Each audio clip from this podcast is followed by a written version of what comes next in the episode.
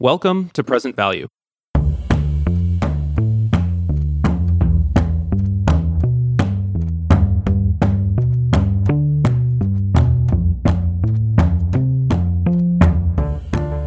Hi, Present Value listeners. I'm Paul Whitko, VP of Education of the Marketing Association at Johnson and the executive producer of the Present Value podcast. Today, I am pleased to introduce this episode with Professor Kaitlin Woolley, an assistant professor of marketing at the Johnson Graduate School of Management. A rising star in the world of marketing, Professor Woolley has had her research covered by the New York Times, NPR, and Harvard Business Review. In this episode, Professor Woolley discusses different strategies about how we can stay motivated and achieve our goals. She also discusses the impact of food through a sociological lens and reflects on mentors who have influenced her career. I hope you enjoyed the episode, and as always, subscribe, share, leave a review, and follow Present Value on Instagram and Twitter at Present Value Pod. Welcome to Present Value. I am your host, Alex Vorwald, and today I'm excited to welcome Professor Kaitlin Woolley, Clifford H. Whitcomb Faculty Fellow and co director of the Center for Behavioral Economics and Decision Research at the S.C. Johnson Graduate School of Management at Cornell University.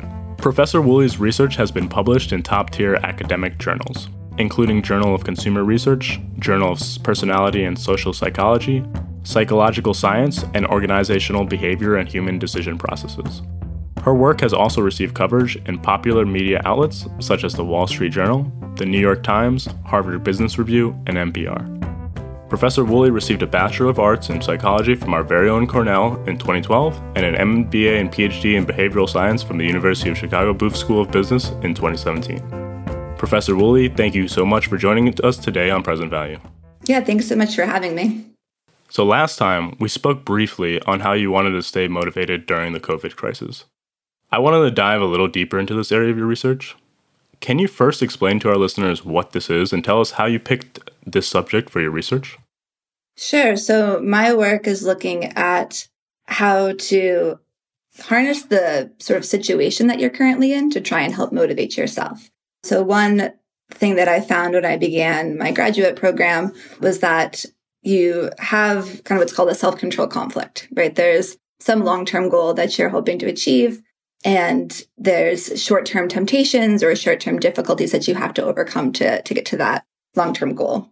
And what a lot of the research was saying when I started out was focus on the delayed benefits. Think about, right, if you're getting your MBA, think about your job prospects after you're graduating, right? If you're trying to start a new exercise program, think about how it'll be to be in shape later on or to feel stronger, right? To have a healthier heart, all these sort of delayed benefits.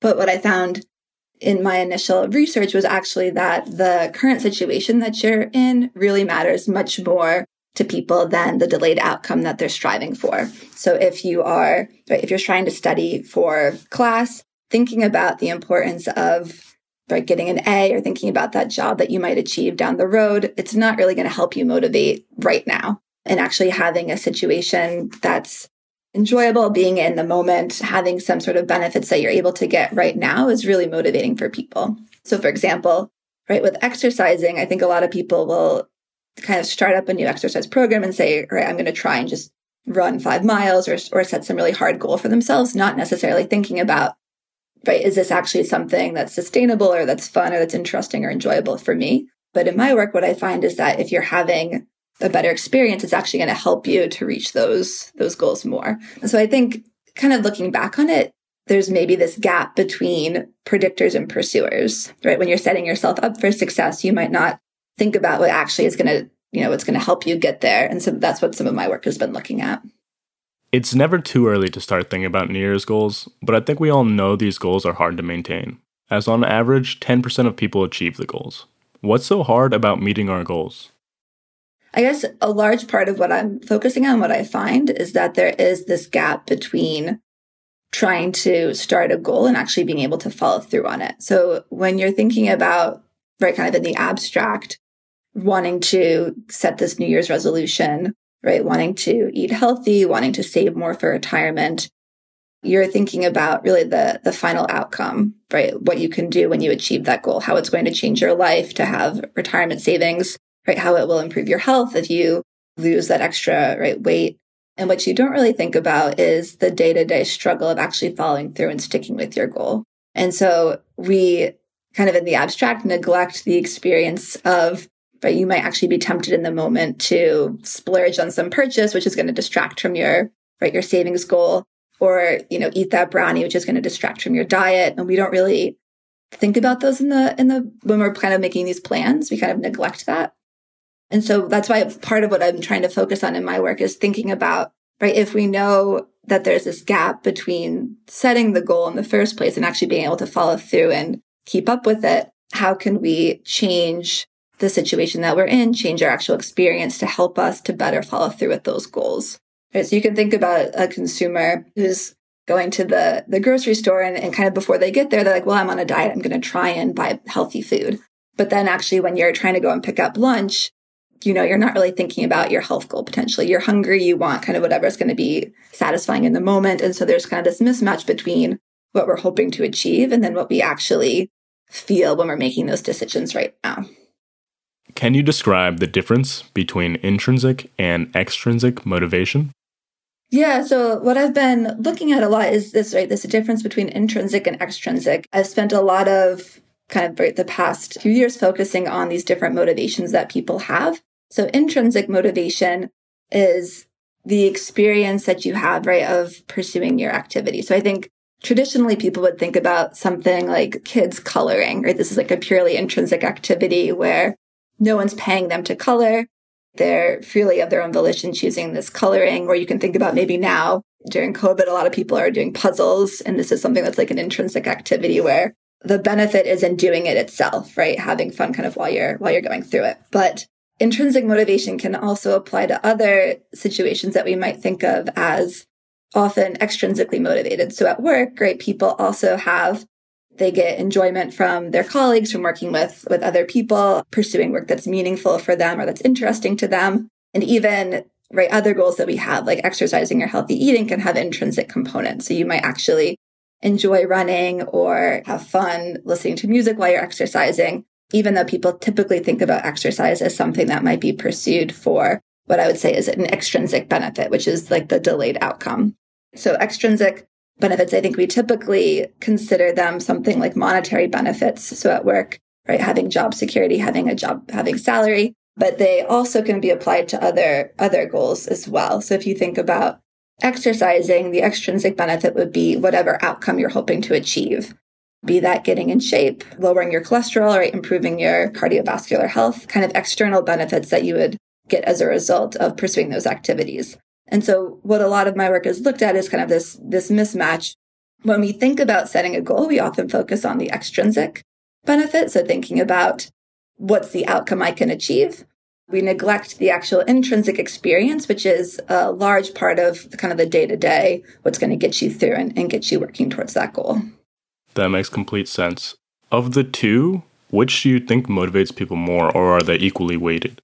Yeah, this is a great question. So I think it really does depend on what perspective you're taking. So if you think about it, right, often what prompts us to make change is the desire to achieve those big outcomes, right? So if you're kind of stuck in your job and you're trying to think about, right, I want to switch gears or find right different work or, or be able to earn a greater income, you're often motivated by the extrinsic benefits, right? You're trying to get some sort of outcome that you think is going to be desirable.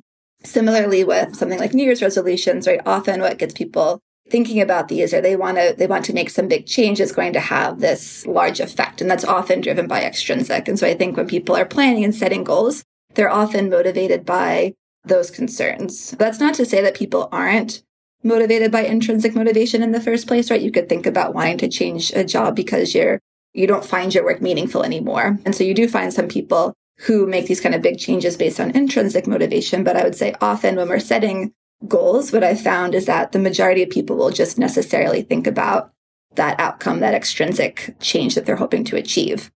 But then when you're actually in the middle of the experience, I would say that that's when intrinsic motivation really kicks in.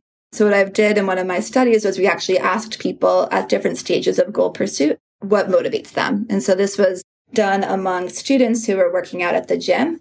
We asked them when they were home right before they had come to the gym, kind of what's important to you? What do you care about? and they would tell us, right, they really were motivated by the outcomes they were hoping to achieve by their workouts, whether that was to be in shape, to lose weight, to kind of get these different end goals, these different extrinsic motives that they were hoping for. And that's what they said was motivating to them. Things like having fun while working out or clearing their mind or more intrinsic experiences that you have during the actual activity, they didn't think that was as important. But then when you actually get to the gym and survey these same participants, that's when they tell you that the experience is really important, right? So it kind of shifts depending on what stage you're in, right? When you're actually working out on the treadmill, whether or not you're enjoying yourself is going to be much more important to you than when you're at home on the couch, right? You kind of make this, you have this sort of empathy gap where you don't realize the importance of the experience when you're not actually in the moment. So I would say that the extrinsic motivation is kind of what gets you to set the goal in the first place. And that's sort of always going to be somewhat important to you. That's what you're hoping to achieve intrinsic motivation kind of has this shift over time where when you're actually in the middle of, of goal pursuit, that's when it's going to be most impactful and, and important for you and motivating for you. In your research, you talk about this concept of being in pursuit and out of pursuit. How might marketers be able to take advantage of the difference between the two? Yeah, so I think that this is something marketers are kind of constantly struggling with. And you hear this I've talked to very different groups. Like I was talking with someone who's working at Chobani who was trying to figure out the sort of disconnect between consumers will tell you one thing that they want, but then their purchases might not align with what they're telling you, right? So they were often getting the message, oh, we want healthier food, right? We care about no sugar, right? We want to have high protein foods. But then in the store, that wasn't kind of translating into actual purchase behavior. So I think this kind of taps into this inside outside pursuit distinction when consumers are maybe at home writing a grocery list, right? They're they're trying to they kind of have this more abstract mindset. They're a little bit they're not like maybe immediately hungry. They're kind of able to take a step back and think about these more long-term goals that they have. And that's when they're saying, oh yeah, we want to eat healthily. We want, right, lower sugar foods. But then actually at point of purchase, you don't always see that corresponding, right? So sometimes um, I guess what they would find was that people would be buying the sort of sugary like Yoplait Yoplait yogurts or or foods that had like the Oreo crunch in it, and so you get this disconnect between what student what consumers are saying they want um, and what they're actually purchasing. So I think it's a little bit tricky. I think because it depends what you kind of what your goal is, right? So if you're a marketer, you maybe want to be selling your product, and so if people are telling you one thing but buying another, does that mean that you're going to then just produce the thing that they're buying, even if it's going to be working against their long term goals? Or are you going to try and help people by making some sort of product that fits into what their long term goal is, even if they're kind of conflicted themselves? So I think this is interesting. I saw this with Snickers where they were trying to sell a candy bar that was also advertised as being high protein, right? And I think this is a struggle that struggle that marketers are facing because they're trying to help consumers reach these like health goals that they have, but also realize that they still have these, they want to enact temptation and they do want to have like sugary products at, at times. One thing in my work that I can speak to is if people are wanting to be healthy, one thing that you can do is try and make that easier for them or something that's going to be something that they can kind of follow through on. So for one of my studies we did, we had people make choices between different types of healthy foods and we had them either focus on the healthy component of the food or on the taste component. So this was with foods that are healthy but also tasty, like apples or carrots. So things that people say that they like to eat. So in these consumption experiences, right, when you're actually eating healthy food, focusing on the taste was helping people to eat more of the food right? If they liked liked it more, they thought that it tasted good, they would eat more apples or more carrots. It doesn't really quite work when the healthy food isn't tasty, right? So this might work with something like apples or carrots, but with spinach, we found something that you're eating kind of raw that doesn't taste good. Focusing on the taste didn't actually help with consumption. And so I think you can think about situations, right? Or kind of encourage consumers to focus on the internal benefits that they might be getting from food consumption in the moment to help kind of encourage them to enact those goals that they might have. It's a hard question. It's a hard problem to solve. Yeah, I think you brought up several points, but one that stuck out to me was there potentially is an ethical component behind this. Is there any thoughts around how marketers should try to approach it? Yeah, so I think what we try and teach in the the marketing core and what I personally think is most effective is to really try and give value to the consumers, right? So I think if you're just trying to set, kind of sell the most of whatever product it is and kind of squeeze consumers, it's not going to work in terms of the, the long term. If you can provide some value to the consumers that they are going to be able to respond to. Like if consumers want to make healthy choices and you're able to find a way to kind of help them reach the, their goals, I think it'll be more successful. And you kind of see companies shifting this way a little bit, even.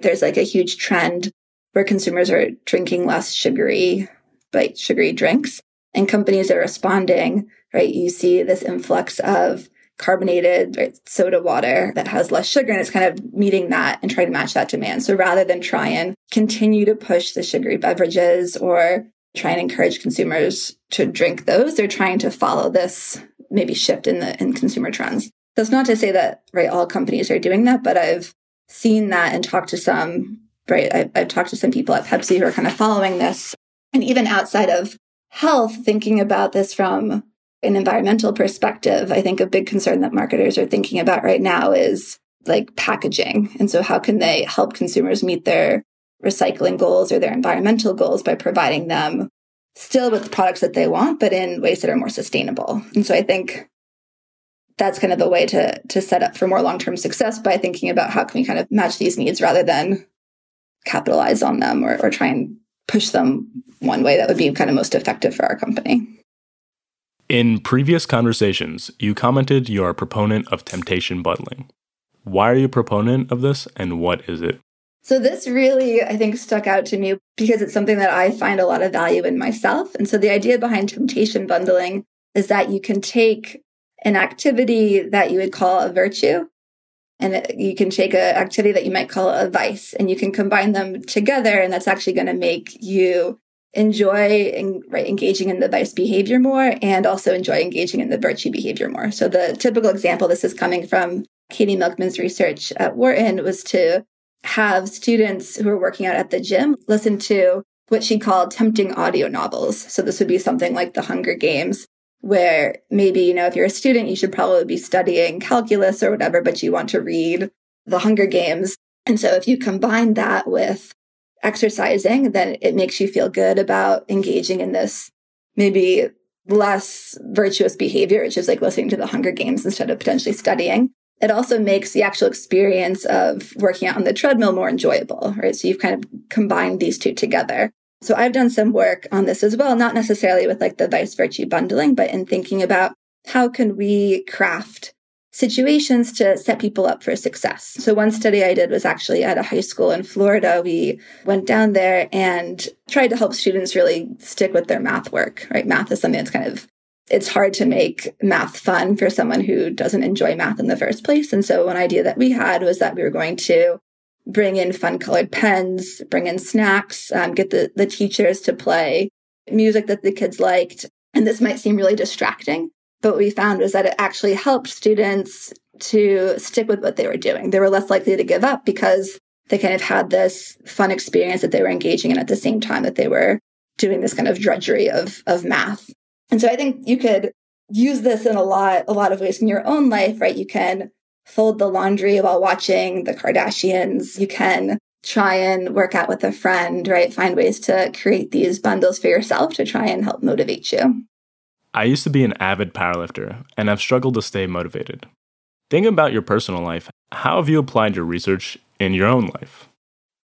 I'm always trying to use my research in my own life, right? To the extent that I study goals and motivation. And I think that I'm trying to find ways to help other people and I try and use it myself too. So, like, the one thing that I found from this work where you're adding an immediate reward to a long term goal, like, I would right on the treadmill, watch music videos instead of like I used to try and so I guess I should say in graduate school I would try and work out and read journal articles at the same time, which is like kind of combining two virtuous activities together. That didn't really work. It wasn't fun to read the articles while I'm like on the treadmill and then being on the treadmill wasn't fun trying to read these journal articles. So now what I'll do is I will try and watch something on Netflix while I'm working out or watch music videos, um, which I think it's more fun and also it gets you you're working out more right because if you're trying to read a an article while working out it's not really going to be you're not going to be going very quickly to your point though about the powerlifting, one of the, the projects I'm working on now is trying to think about how can we take pain and get motivation from that? And I, I think that we've talked about this in a prior conversation, but one of the things that I was looking at with this was in the context of improvisation and social pain while performing improv exercises, feeling of embarrassment or awkwardness or discomfort. Can you actually use this pain that you're experiencing as a cue that you're making progress, right? And if you're focusing on that as sort of the, the goal that you're hoping to achieve, can that be motivating for you? And so I think what I'm trying to do in my work is find even situations where it might not seem like you can improve on them or right make the experience better like are there other cues in the environment you can use as a way to to help to motivate yourself i just want to transition a little bit to another area of your research information avoidance you wrote a paper titled closing your eyes to follow your heart which is a reference to information avoidance can you define this term and explain why we would seek to avoid information especially in a world where we are inundated with it I think that this is exactly kind of why information avoidance is a really interesting area to study because on the one hand, we are inundated with information every day and we often get a lot of utility from information, right? It can help us make decisions. It can satisfy curiosity. But at the same time, you actually see a trend in consumer research and in consumer behavior in general where people want less information. So we're now seeing things like curated sets, right? Or kind of simplistic, minimalistic designs where information is being stripped out of things. And I think this is because consumers are kind of reacting to having too much information on their hands and they, they want to be able to make simple decisions. In my work, what I've looked at is what I would call a conflict between, right, following your, your head and following your heart. So sometimes we think it's often rational to get information. And so your head would want to learn information in order to make a more informed decision. But in certain situations, sometimes you just don't want to know, right? And I think we can kind of all experience this in the current situation, right? Sometimes we just don't want to read the news. We don't want to get information about what's going on. So in my work, I study this in the context of goal pursuit because that's sort of the, the research area that I'm in. And you can think about lots of situations where you might not want information when you're pursuing your goals, which is kind of counterintuitive. If you're trying to eat healthily, you might not want to know how many calories are in the brownie, right? That might be something that you don't want to tell yourself because you actually want to eat the brownie. And so we have this kind of internal conflict between we're trying to enact a certain behavior, but we also want to do the exact opposite. And sometimes avoiding information can be a way that we actually allow ourselves to give into the temptation. So in one study, what we did was we just asked people, do you want to know how many calories are in a cake? And people right, who want to eat the cake or attempted to eat the cake, they don't want to know how many calories are in the cake, right? They want to avoid that information. But if you tell people how many calories are in the cake, it's going to affect their decision, right? And so you get this kind of interesting situation where people tell you, don't tell me, I don't want to know. But once you tell them, they actually use that information. And so people are making a mistake either in avoiding information that they use or in using information that they tell you they don't want to know, right? If I don't want to know the calories in the cake, you tell me that information and then I actually use it to make my decision. I'm making some sort of mistake because I actually would have preferred to act without that information in the first place. Do businesses take advantage of this and deliberately hide information? So, one of the projects that I'm working on now is looking at situations when you can kind of help people either to learn information or avoid information. And I think there's lots of information in business practices that consumers might not want to know. And it's a, it's kind of tricky, especially now because you don't want to come off as seen as like hiding information, right? But if you think about, so like one example that I like to think about is sometimes when you're making a decision, you don't really want to make the decision involving price. So if you're planning a wedding or buying like an engagement ring, right? Sometimes these sort of more emotional decisions, you don't think that price should factor into the decision. And so you might then see businesses kind of putting price information somewhere else or hiding that information so that it's not what's driving the decision. And so I think as you think about presenting your product, think about how to craft the situation in a way that people are able to make the decision with the information that they think should go into the decision you still need to provide all aspects of the information to consumers, right? Because cons- consumers are really savvy. I think Russell Weiner, when we had him out talking about Domino's for the marketing core, made this point when he's saying it wasn't about information avoidance, but it was about how to provide information to consumers who like the really interested consumers. And I think he talked about these as like Easter eggs, right? So there are some people who are going to want all the information and they might want to kind of go down your website and kind of find different different things that you've put there. But then there are going to be other consumers who don't want don't want to get all that extra inundated with information. And so I think that there's ways now that you can set things up to give information to consumers who really want it without making that kind of the first thing that like everyone sees uh, if they don't want that information in the first place. That's a great point. I want to shift gears a bit here. I know another key area of research is food consumption in a business context. This is not something we typically hear much about from a psychological perspective. Can you tell us more about how you got started with this and some of your key findings?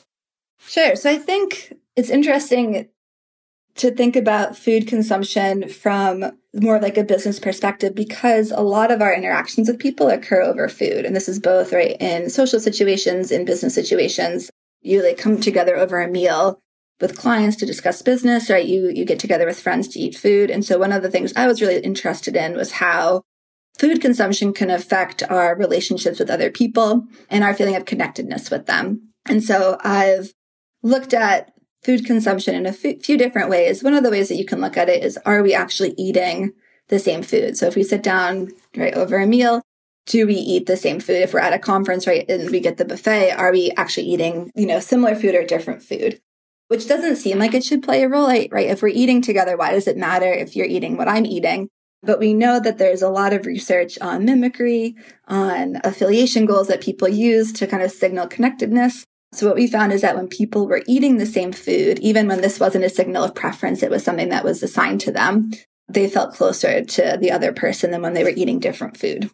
I think about when, when I was on the job market, right, I thought about this, right? Do you order the same food as the other person to match what they're eating? You want to do it right in a way that's not obvious. I was actually at a dinner where the two other people that I was with, they, they had the same food and it was this giant fish and I got like pasta and I felt like very much like I was not right taking part in the experience where they were eating this like giant fish together. So there are a lot of coordination issues, right?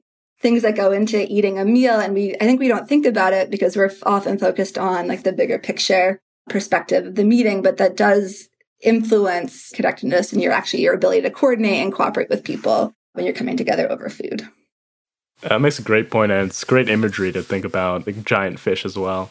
So, what's so special about food? Would I get the same reaction by, say, wearing the same color shirt as another person?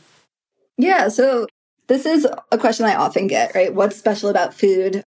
If I'm listening to the same music as someone, if I'm wearing the same shirt as someone, is this going to have a similar effect? And so I think there's two things. One, food, it doesn't necessarily signal a preference. So if I like the same music as somebody else, then that probably is a signal that we should be that we have the same viewpoint. If we have the same like political beliefs, right? That's actually a cue that I should use to infer that we're going to be closer, that I should like you more.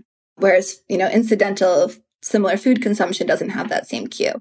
In terms of the the shared shirt color, this was something that we were curious about in our research. So what we did was we compared photos of people eating the same food or similar food versus photos of people wearing similar colored shirts. And we wanted to see right, what are the inferences people make about others based on whether they're eating similar food or wearing similar colored shirts, right? Is it this thing that people that are doing the same activity are probably closer? So regardless of whether it's food or, or a shirt color, they're going to be perceived as closer. But we actually found that wasn't the case. So wearing the same kind of colored shirt or same outfit as someone else, people didn't perceive them as closer, but if they were eating the same food, they were perceived as closer. You could think about this too. It's getting the same breakfast as someone at a restaurant is maybe not as like if you're wearing if you show up to the restaurant you guys are wearing the same outfit it's like a bit uncomfortable if you get the same food it's not it doesn't have the same kind of negative reaction um, so i think food is something that we can kind of coordinate on and it's something that if you think about just like kind of throughout like human history and evolution right it's something that we come together and we share meals over and it has i think a a larger part in terms of, or it plays a larger role in terms of our ability to connect with other people. I think that's a great point, and getting along with people through that shared experience is extremely important. I wonder if people will not get along if they have a different food preference? Yeah, so this is kind of to my my fish example when I was out to dinner and everyone the other two people had fish and I didn't. Right, when you're not able to consume like the same food that other people are eating, when you have either because you've ordered something different or because of a food restriction, you probably have a similar experience to what I had, which was I felt kind of left out. And this was in this example, right? They actually had they were doing they had a different experience than I did because of the actual food that they were eating. But you can think about this for people who are lactose intolerant or vegetarian, have a nut allergy, right? When you're coming together over a meal and there's someone who has a restriction and isn't able to take part in the meal or in the bond, they often have the experience of feeling excluded or left out. And this is one of the, the recent findings that I found in my, my research. And part of this happens because people, right, they're not able to take part in the interaction. Like you think, oh, we're all eating together. And so it shouldn't matter what food you have, what food I have but they actually feel like they can't be a part of the social bond, right? If there's food on the table that they can't eat, even if it's not something like a tapas style restaurant where they're sharing plates, it's just kind of everyone together. So one of the, the ways you can kind of help people, I think we want to make sure that people with food restrictions don't feel kind of left out, don't feel excluded. One of the ways we can do it is to think about, is there a way that we can kind of have similar food? So even if we have our own different types of pizza, right? We're all eating pizza if we right, have different sorts of toppings, it doesn't matter. It's kind of thinking about the, the category level and having similar food at that level to try and overcome this potential feeling of exclusion from not being able to take part in the meal. That's a great point. You mentioned human history on the aspect of food a moment ago. This research also draws from the fields of anthropology and sociology. What is the significance of having a meal together through this lens? Yeah, so I think it's really interesting to think about historically, right? Like how people would define their own cultures or how they would define in group out groups based on food that they'd eat. And you see this a lot with religion, even now with different tribes and different groups. Right. There are some tribes that say like we eat this certain type of food or we don't eat that certain type of food. And it's it's a signal of group identity, right? What we eat and what we don't. And you can think about even now, there's food that we wouldn't consider eating, but other cultures eat. And we kind of use this as a way to separate ourselves from other people. So that's what the work on anthropology has looked at. Work on sociology talks about food in terms of commensality, or like you are what you eat. If you come together over a meal and you're sharing food with others, right, and they're eating the same food as you, then you actually are having the sort of experience where you you're connected through the actual food. So I, this is what, what I kind of wanted to look at in my research in, in psychology is this real, right? Is this a, a real phenomenon? You can also think like linguistically, the way that we talk about food is often rooted in these feelings of connection. So there's right the word companionship in French combines the word bread. So you think about how we have relationships and like we're using language about food in describing our social interactions, social relationships. Similarly, in Chinese, right, you, you think about cooking and food. These words are used or these sorts of, of terms are used in talking about friendship. And so I think it's kind of it's embedded in our society, it's in our language, it's in the way that we communicate with others, and it has an important role in our connectedness and in our ability to to interact with other people. Okay, so given all this research, what can businesses do to alleviate food worries and can you define food worries? Yeah. So when I'm talking about people who have food restrictions feeling left out or feeling excluded from the social bond, the reason that we find this occurs is because they have what you're talking about, Alex, these food worries, these food concerns. They're worried that people are going to judge them based on their food preferences. They're worried that they're going to take extra time to decide about what they can or can't eat when they're eating out at a restaurant with others. They have a lot of concerns about whether they're going to be judged based on what they can eat. And when I talk to people about this research, they're sort of surprised by this, right? You have on one hand, people who are really trying to make accommodations for others who have food restrictions. And so they think, you know, if we say we have gluten free options or we have vegetarian options, that should be accommodating, right? That should make others feel like they're included, even if they have these food restrictions. But for someone who has a food restriction, it still feels uncomfortable to have to eat that food, right? To not be able to eat kind of what everyone else is eating. And so I think it's it's a tough situation and I think it bothers some people more than others, right? For some people, they're going to be okay with it. They understand, right? This is kind of what they're dealing with. For others, it might actually make them feel really uncomfortable. They might avoid social settings because of their inability to eat certain foods. So I think to the extent that you can bring people together in ways that's not always about food, right? If there are other things going on. So it's, you know, maybe food, but other activities as well, or maybe, right, coffee or tea or something where it's less about actual food consumption and something that everyone can kind of take part in might be easier. What's interesting now is people have like a ton of different food preferences that actually impair the ability to eat over a meal. So if, if someone is intermittent fasting, for example, are they just not going to eat when they're out to dinner? And then you can't necessarily accommodate for that, right? Some people are going to have to, you're going to have to work around that somehow. So I don't think there's a, a clear answer for how to, to deal with it. But I think being aware that people have this um, experience and maybe having a discussion about it, finding ways to come together over other activities. I think we often turn to things like dinners, coffee hour, happy hour, just because that's right. Food does bring people together.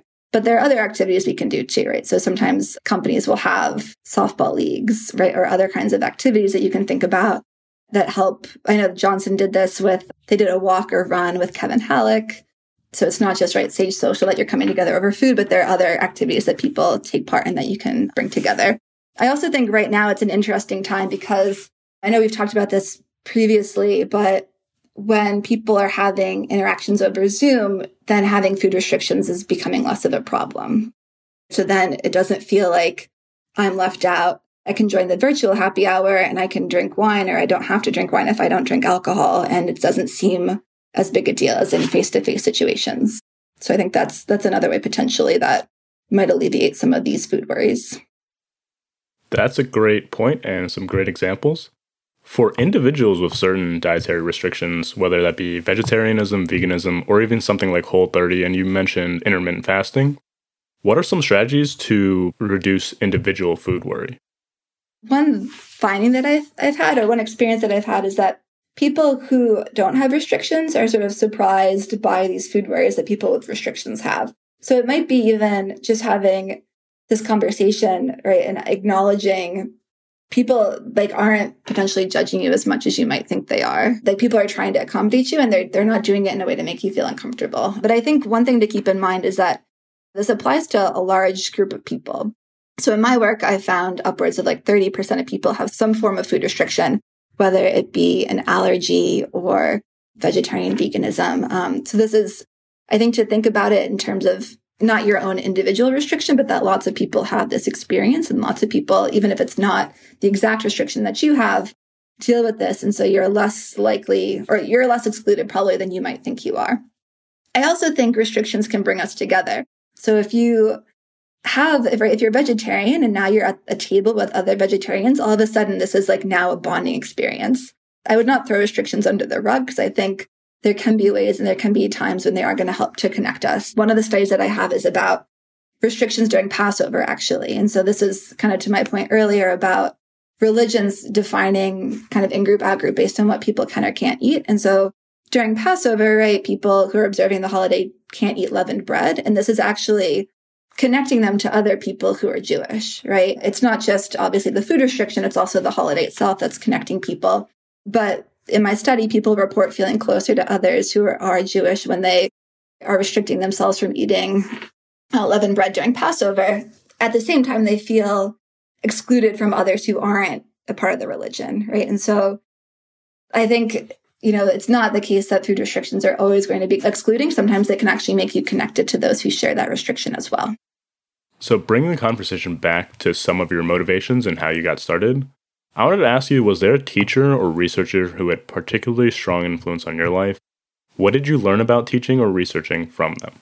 So I think so there's but there have been right, a lot of people who I've been lucky and fortunate enough to work with who have inspired me and who I get a lot of research tips from and also teaching tips so I, I, would start, I think, with when I was an undergrad, kind of what motivated me to study psychology in the first place was my psychology professor who was at Cornell and she's still here.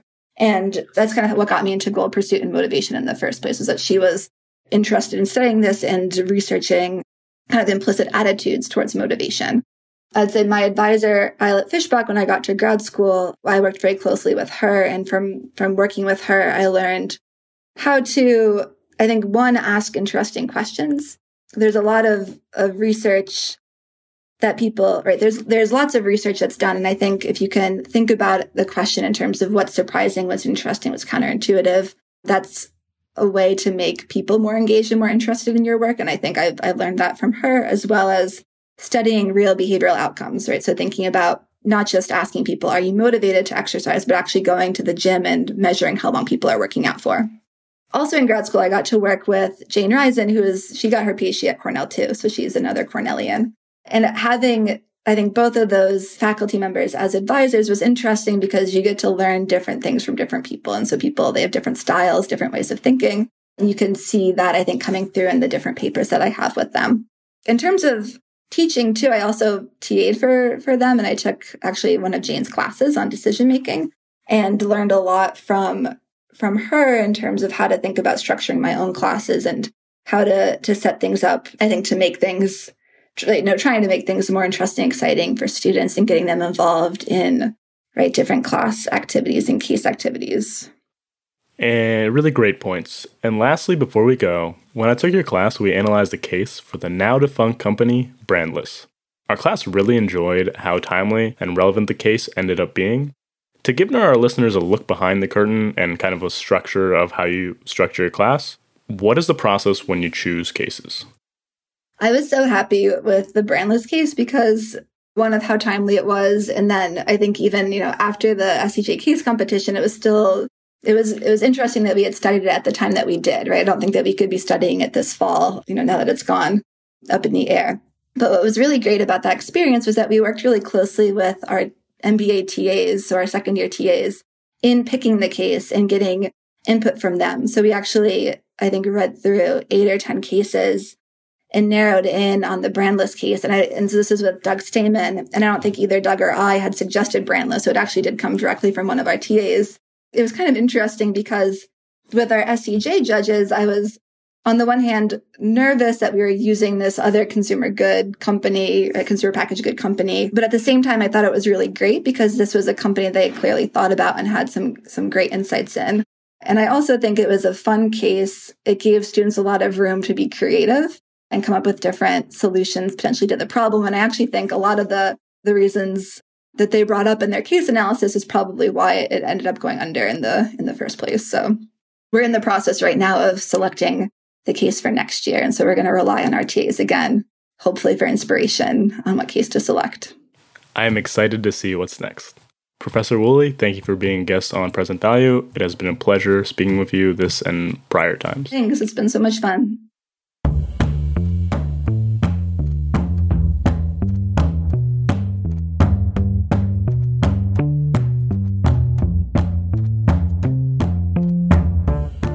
The Present Value Podcast is an independent editorial project created by students at the Samuel Curtis Johnson Graduate School of Management at Cornell University. This episode was produced by Jonathan Tin, Eric Joe, and Paul Whitko from the Present Value team. I'm your host for this episode, Alex Vorwald. Music by Poddington Bear. Logo by Kalechi Pamango. Until next time, thanks for listening to Present Value.